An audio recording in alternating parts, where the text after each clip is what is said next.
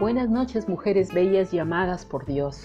Espero que hayan gozado de un lindo día y si no lo has hecho, todavía quedan unas pocas horas para que hagas algo lindo.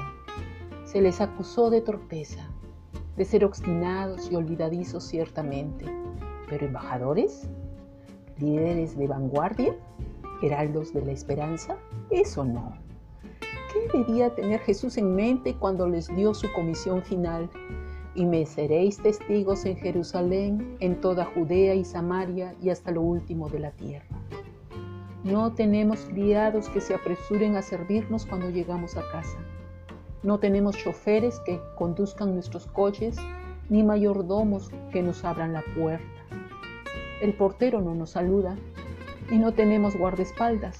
Nosotros, como los discípulos de Jerusalén, somos gente común, pero que Dios utiliza para llegar a muchos, a quienes tiene que traer también a su redil.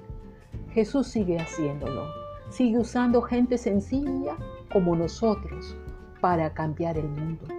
Dios usa gente normal y corriente, como Edith, una anciana viuda que vive de la pensión de su marido, con una insaciable compasión por los enfermos.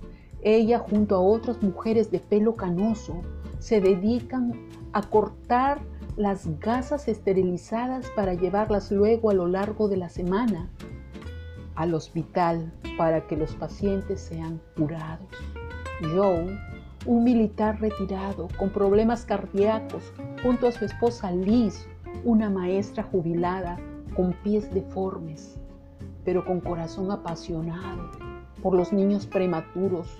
Transformaron una habitación en una fábrica de costureras voluntarias, asegurándose de que esos niños tuvieran algo que ponerse, incluso solo, si lo llevaban en su propio funeral. Caleb solo tiene nueve años, le gusta jugar al baloncesto.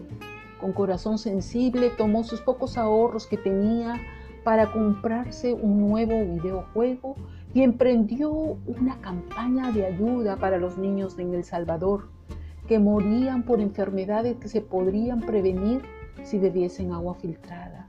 ¿Cuál fue el resultado? Suficiente dinero para acabar dos pozos de agua en El Salvador. Edith, Joe, Liz y Caleb son gente normal. No tienen un puesto en las Naciones Unidas pero abrazan firmemente esta convicción. Dios nos llama a ir más allá de nuestra vida para cumplir y llevar a cabo una determinada tarea. Dios impactó a la sociedad del primer siglo con hombres simples. La única cosa que habían tenido a su favor fue su disposición a dar un paso cuando Jesús les dijo, sígueme. Dios cambia el mundo con gente como tú, ya lo decía en Primera de Corintios 1, 26 y 27.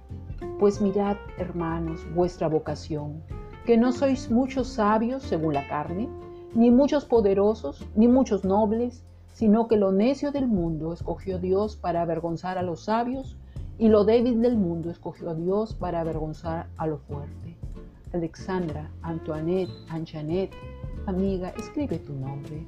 Aunque no somos más que polvo, Dios nos llama a su reino para servirle en este tiempo y para un propósito específico.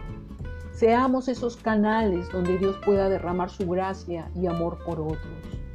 Enid, Edelmira, Esther, amiga, escribe tu nombre. Dios puede usar una vida ordinaria para traer una bendición extraordinaria al mundo mediante el nombre de Jesús, el cual tú portas. Les dejaré un escrito junto para que lo lean con tranquilidad.